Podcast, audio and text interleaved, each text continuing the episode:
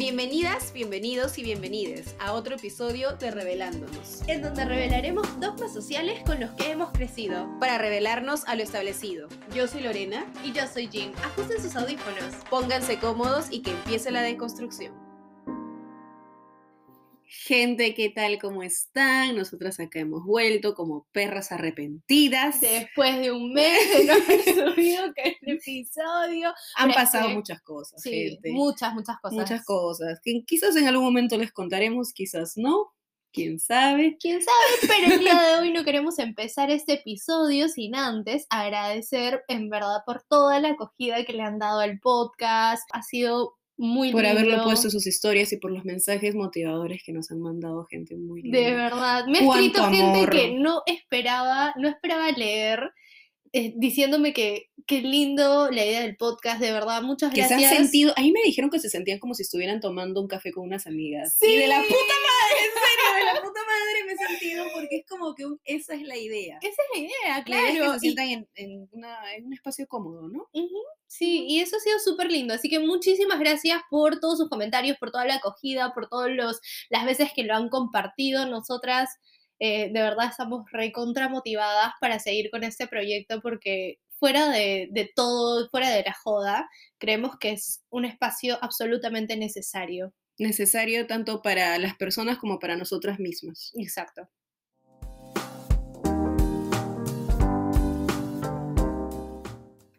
Y bueno, pues como la semana pasada, no fue la semana pasada. Hace un mes, loca, oye. Hace un mes que les hemos pedido esto. Bueno, pues hace un mes les pedimos que nos dieran temas para poder discutir en este episodio. Uh-huh. Y Carmen fue la persona que nos dio este tema, que en verdad nosotras nos dijo, no, o sea, fue como que un, oye, sí, hay que hablar de esto, porque siempre nos ha jodido. Claro, eso es algo que... yo estoy segura que no somos las únicas que lo hemos pensado. Esperamos que no. La pregunta que, que dio Carmen fue la siguiente. Es, ¿por qué a la gente le jode que una mujer hable de sexo? Los hombres lo hacen y les da igual.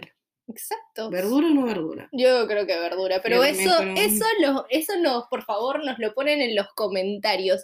¿Qué les parece el tema y si les parece cierto o no?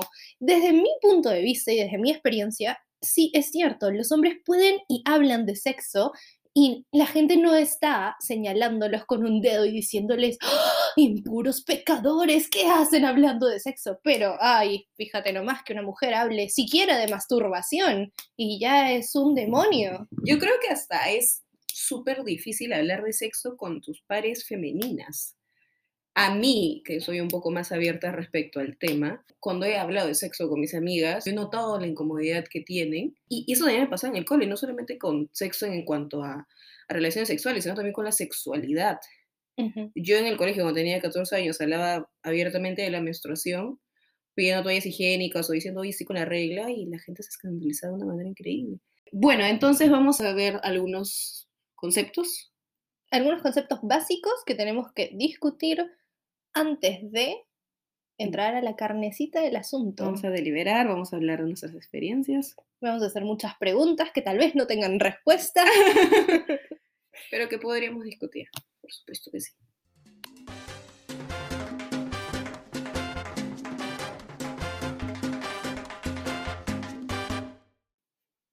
Y bueno, entonces, primero hay que definir que cuando hablemos en este podcast de sexo, no nos estamos refiriendo a la definición académica. ¿Cuál es la definición académica? Sexo biológicamente hablando. Claro, de manera coloquial, el sexo abarca el placer sexual, el hecho de tener relaciones coitales o no coitales. Claro, sean ya con una persona, más de una persona o... con nosotros mismos. Exacto, en la masturbación. Pero vamos a, a centrarnos en algunos conceptos que nos parecen importantes de discutir. ¿Qué es el sexismo? Consideramos que este concepto es importante desarrollarlo porque en la pregunta de Carmen está el hombre-mujer. Entonces uh-huh. está como esta especie de dicotomía que se ha creado en la sociedad.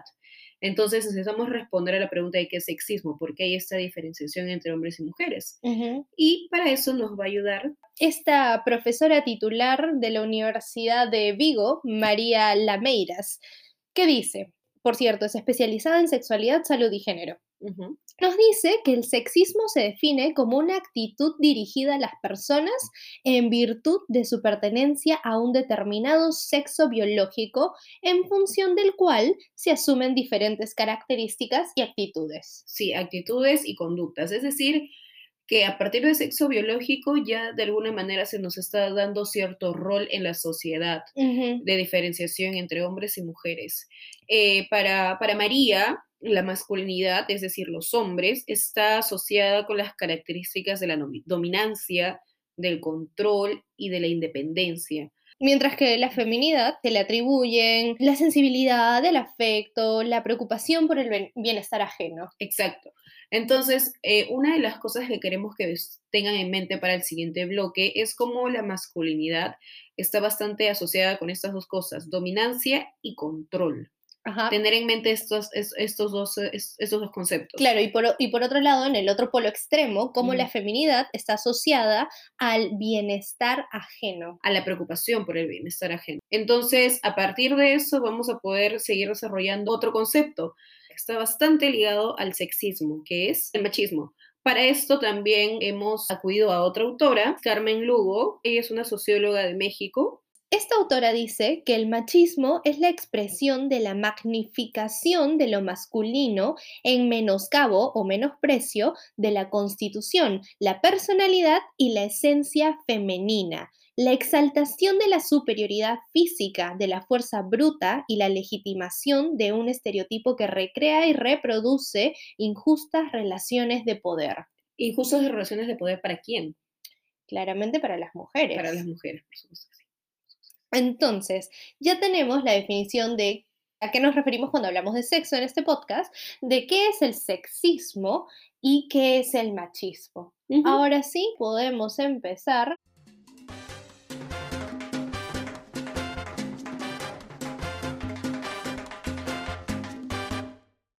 Teniendo en cuenta lo escuchado, creo que de alguna manera tenemos que recordar que muchas veces Eh, las personas, el ser humano, trata siempre de mantenerse en una zona de confort. Uh-huh. Eh, no solamente lo hace como individuo, sino también lo hace como sociedad. Entonces, a partir de, la, de toda la socialización que hemos tenido en roles de género, de qué es ser hombre o qué es ser mujer, o, o de qué es masculino y qué es ser femenino, de alguna manera la sociedad quiere quedarse en ese estado. Y, y puede ser que esa sea una de las razones por las cuales justamente el significar ser hombre sea ser dominante, mientras que para las mujeres sea ser, eh, sea ser preocupadas por las demás personas. Y en un contexto de sexualidad, sea que las mujeres nos debamos preocupar por el bienestar sexual o por el placer sexual de los hombres, mientras que ellos siempre tengan una dominancia sobre nosotras.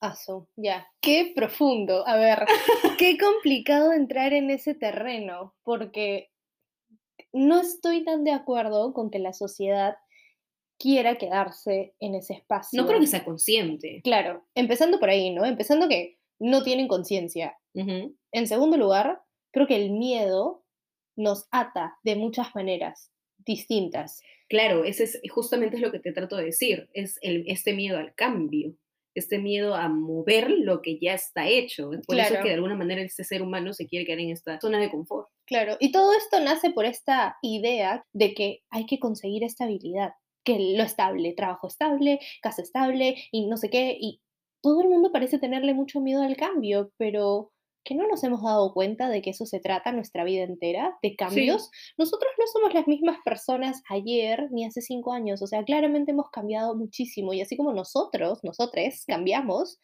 todo alrededor nuestro cambia. Ahora, sí. ¿Cuál es el miedo que tienen los hombres de esta sociedad de que las mujeres hablemos cada vez más de sexo? De todas maneras, yo creo que es un miedo a perder poder. ¿Por qué? Cuando alguien no le permite hacer algo o decir algo a otra persona, esto de alguna manera es quitarle el poder sobre sí misma. Y, y claramente este poder que le quitas a, a esta mujer, a esta persona, te lo adjuntas a ti, uh-huh, a, al, al que prohíbe, ¿no? Al que está dictando eso. Pero, ¿por qué esta necesidad de poder sobre la mujer? Esa es, esa es una excelente pregunta. Creo que una de, de, de las razones tiene que ver con el sentido reproductivo que, que les han dado a las mujeres. De alguna manera creo que nos han asociado solamente con esa, entre comillas, función, uh-huh. que, que de alguna manera que las mujeres hablemos abiertamente de sexo es un peligro para la sociedad, quizás. ¿Por qué es un peligro que las mujeres se rebelen? Ay, mira, tú y yo acá. Tú y yo Revelando. acá. Revelándonos. Pero ¿por qué realmente es un peligro que las mujeres se rebelen? ¿Qué pierden ellos? ¿O qué creen que van a perder en bueno, todo caso? Bueno, siguiendo el mismo contexto, uh-huh. pierden sexo. Porque mientras más nosotras nos conozcamos, mientras más nosotras sepamos sobre cuáles son nuestros derechos sexuales, de alguna manera con menos opciones se quedan ellos. Ya no son los únicos que saben de sexo. Ya no tienen eh, dentro de la, dentro del acto sexual, los hombres dejan de tener... dejan de ser los únicos que saben cómo, entre comillas, manejarlo. Uh-huh. Ya, ya no solamente cedemos a sus deseos y necesidades, sino también ellos están en un rol de satisfacer los nuestros. Me hace pensar que en realidad los hombres no saben tanto de sexo, solo hablan de él, como si supieran, y por lo tanto, si las mujeres nos instruimos acerca del sexo, les vamos a dar vuelta. Yo creo que ya lo hemos hecho, ¿no? Sí, y creo que esa es una gran razón para que ellos no quieran que sigamos haciéndolo, ¿no? Sí, en realidad justo de esto hablaba anteriormente y me daba, me daba mucha risa como algunos hombres aprenden de sexo a partir del porno o aprenden de sexo supuesto, siendo ellos supuestamente heterosexuales uh-huh. de otros hombres. Uh-huh. Y hablan en, en nuestro nombre, o sea, creen que ellos saben lo que nos gusta uh-huh. y en realidad creo que no lo saben del todo. Creo que no lo saben. No sé si no lo saben del todo. Creo que no lo saben ni o siquiera. No lo quiere saber. O sea, por alguna razón los personajes masculinos escritos por mujeres son los más deseados. Porque los hombres no tienen esa visión femenina para entender qué es lo que nos motiva, qué es lo que nos gusta. Y creo que hay otro detalle también, ¿no? El hecho de que las mujeres hablemos de sexo abiertamente, este, les activa el complejo de Madonna. Claro, este, y bueno, esto, este, este complejo no lo íbamos a tocar en el anterior bloque, pero de manera resumida, uh-huh. en el complejo de Madonna es muy difícil, por no decir imposible, ver a una misma mujer como santa o como puta. Es decir, hay algunos, he escuchado por ahí de algunos hombres decir, oye, esta chica me gusta tanto que ni siquiera me voy imaginando uh-huh. con ella. Uh-huh, uh-huh. Y es como que... ¿Por qué? Exacto. En la cabeza de muchos hombres, porque hay que decir muchos y no hombres simplemente porque, porque la gente ofende. Sí, la gente generaliza, ofende, ¿no? Pobrecitos soy. Ah, ya. En la mente, en la mente de muchos hombres, las mujeres no somos este ser humano completo, ¿no? Con, con deseos, con inteligencia, con opiniones, emociones. con emociones, con deseos sexuales, etcétera, etcétera, etcétera. Para ellos, para estos algunos hombres, muchos, muchos, cierto, este, lo suficientemente muchos, lo suficientemente bastantes, como para que ya empiece, por favor, empiece el cambio, eh, estos hombres no pueden ver a una mujer como un ser completo, por lo tanto, aquella mujer a la que... Y eso es deshumanizar. Eso es deshumanizar, exacto. Aquella mujer a la que desean, no pueden sentir que la quieren porque tienen este complejo, esta idea de una puta. Y por tanto no la respetan como ser humano. Exacto. Y piensan que no tiene opiniones y no tiene sentimientos y simplemente quieren algo físico. Y se llega a la objetivización de las mujeres, o del cuerpo femenino. Exacto. Creo que además de no poder ver a las mujeres como un ser humano completo y complejo, creo que no, no deberíamos dejar atrás este miedo que tienen los hombres de perder algo. Uh-huh. Y de todas maneras, yo creo que este miedo, o sea, a ver, tampoco es que vamos a pintar a los hombres como, uy, los malos y maléficos, malévolos de esta película, ¿vale? Bueno, a veces. A veces sí, a veces sí, pero mi punto es que si de alguna manera los muchos hombres son así, es porque la sociedad nos ha enseñado ciertas cosas, ¿no? Como, por mm. ejemplo, los hombres les enseñan de chiquitos, ay, sí, tú eres un campeón, eres fuerte y no tienes que llorar. Claro, entendemos y... el por qué, pero no, no claro. podemos llegar a justificarlo. Claro, no, no, no, no, no, no, no, no, no, o sea, la explicación nunca justifica la acción. La explicación es simplemente para poder entender de dónde viene este comportamiento. Y prevenirlo. Y prevenirlo, claro, y de dónde viene este comportamiento uh-huh. es de no permitir desde, desde niños a los hombres, a los, a los niños, que, que se acerquen a sus emociones. Uh-huh. No se les permite, básicamente se les prohíbe. Entonces, les pedimos que conecten con estas emociones, que se den cuenta, que empaticen, que analicen, hagan introspección.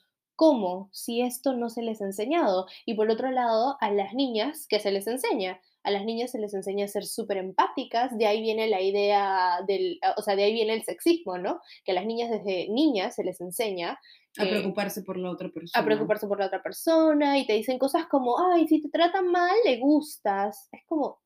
Y ahí no. y, y, y eso es justamente cómo es que nos afecta en el sexo, cuando, cuando nosotras nos preocupamos por la otra persona, no solamente acerca del tema de amistad, sino también en la misma dinámica sexual, como estaba diciendo antes, nos preocupamos más porque sea él uh-huh. el que tenga que, el que tenga que recibir placer a costa de mi insatisfacción.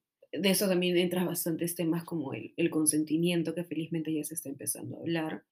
Y si no saben nada del consentimiento, por favor, búsquense el ejemplo en internet del ceviche. Si quieres ceviche, si no, y si no quieres ceviche. Es muy simple entenderlo. Sí, justamente también el consentimiento está bastante influenciado por esta dinámica de lo masculino y femenino. Cómo es que lo masculino tiene que ser dominante uh-huh. y lo femenino tiene que ser pasivo. Uh-huh. Entonces, eh, de alguna manera en esta sociedad, La, la mujer no tiene un rol de decis, no tiene un rol decisivo dentro de la interacción sexual. Y una vez más, esto es ¿por qué? Porque se, le, se percibe a la mujer como un ser no completo, uh-huh. como un ser, o sea, literalmente como un ser misoginia, no se le, no se le, no. no se le llama de esa manera, uh-huh. pero es misoginia. Ya será para otro capítulo que definamos qué es la misoginia.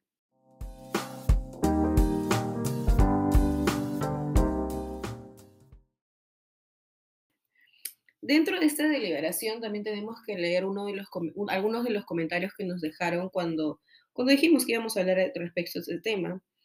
Eh, una de nuestras seguidoras nos dice, la mujer, entre comillas, tiene que ser sumisa, uh-huh. porque al hombre le intimida a una mujer dominante que sabe lo que quiere, porque luego saben que no pueden complacer y, solamente estoy citando, con sus penes feos, equis de de de de. Pero si cachan conmigo, terminan temblando. equis de de de de. Ja, ja, ja. Ja, ja, ja. Okay. Que es más o menos lo que de alguna manera estamos diciendo hace un ratito. Sí, o sea, de todas maneras, no, no estamos diciendo que eso sea como algo categórico. De, siempre hay grises. Una excepción a la regla, ¿no? Porque, ¿qué pasa con la gente este, sado? Que uh-huh. las mujeres sado, que son dominantes, y los uh-huh. hombres que son los sumisos. Creo que también eso todavía hace mucho más difícil la dinámica sexual para, para aquellas personas que han crecido con estos roles de género que hemos mencionado anteriormente. De todas maneras. Otra persona, esta vez un chico, nos dicen que todos deberían expresarse libremente, no hay peros ahí, concha su madre. Y, por otro lado, una seguidora dice que hemos, atiniz- hemos satanizado mucho el tema, y que por otro lado existe un tino también, sin importar tu género. ¿Un tino? Creo que se refiere, yo lo estoy entendiendo como que al momento de hablar de sexo deberíamos tener tino. Así lo estoy entendiendo yo. ¿Cómo lo estás entendiendo? Es que no lo estoy entendiendo. Bueno, eso es lo que estoy asumiendo. No entiendo a qué se refiere con que hay que tener tino para hablar de sexo. ¿Se refiere a que no podemos hablar abiertamente de sexo frente a nuestras abuelitas? O sea, si se refiere a eso... Estamos de acuerdo, pero si se refiere a que, que, que tengo que, que controlarme frente a quién, a mis amigas, mis amigas libremente me van a escuchar hablar. Sí, o pero sea, probablemente se refiere a eso, quiero creer que se refiere a eso. Vamos a creer que se refiere a eso. Ok.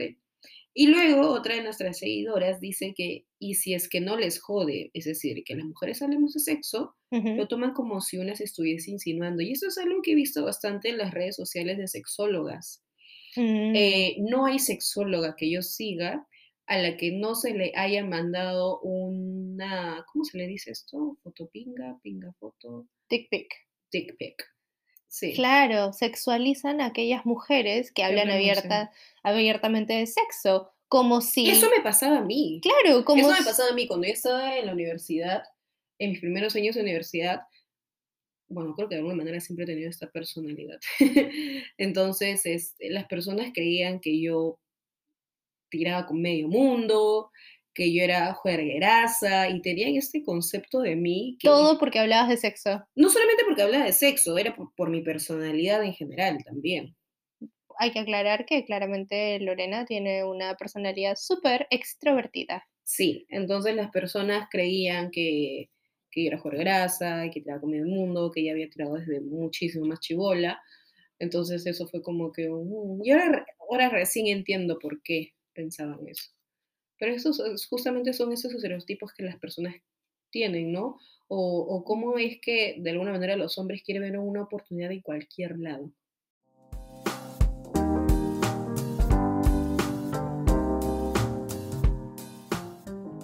Yo creo que la conclusión, una posible respuesta a la pregunta de Carmen, es el miedo a romper con este orden social que se, la, que se ha puesto a partir del sexo biológico y o género entre hombres y mujeres. Uh-huh. Para el ser humano siempre va a ser difícil romper con lo que ya está acostumbrado, uh-huh, y claramente es mucho más romper con las dinámicas de poder.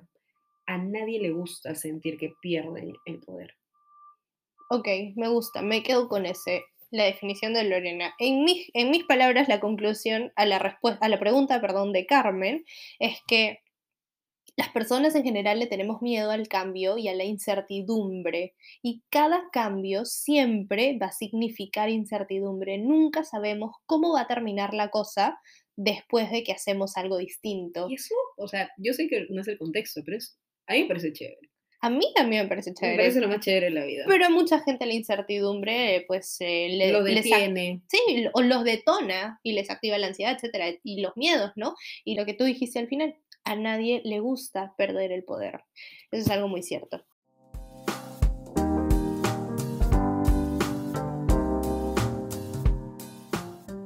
olviden seguirnos en las redes sociales. Estamos en Instagram como arroba laovejaverdeblog. Y Lorena R I R O. Además nos encuentran en el podcast Revelándonos con V y B. Y no dejen de acompañarnos en esta rebeldía de revelarnos.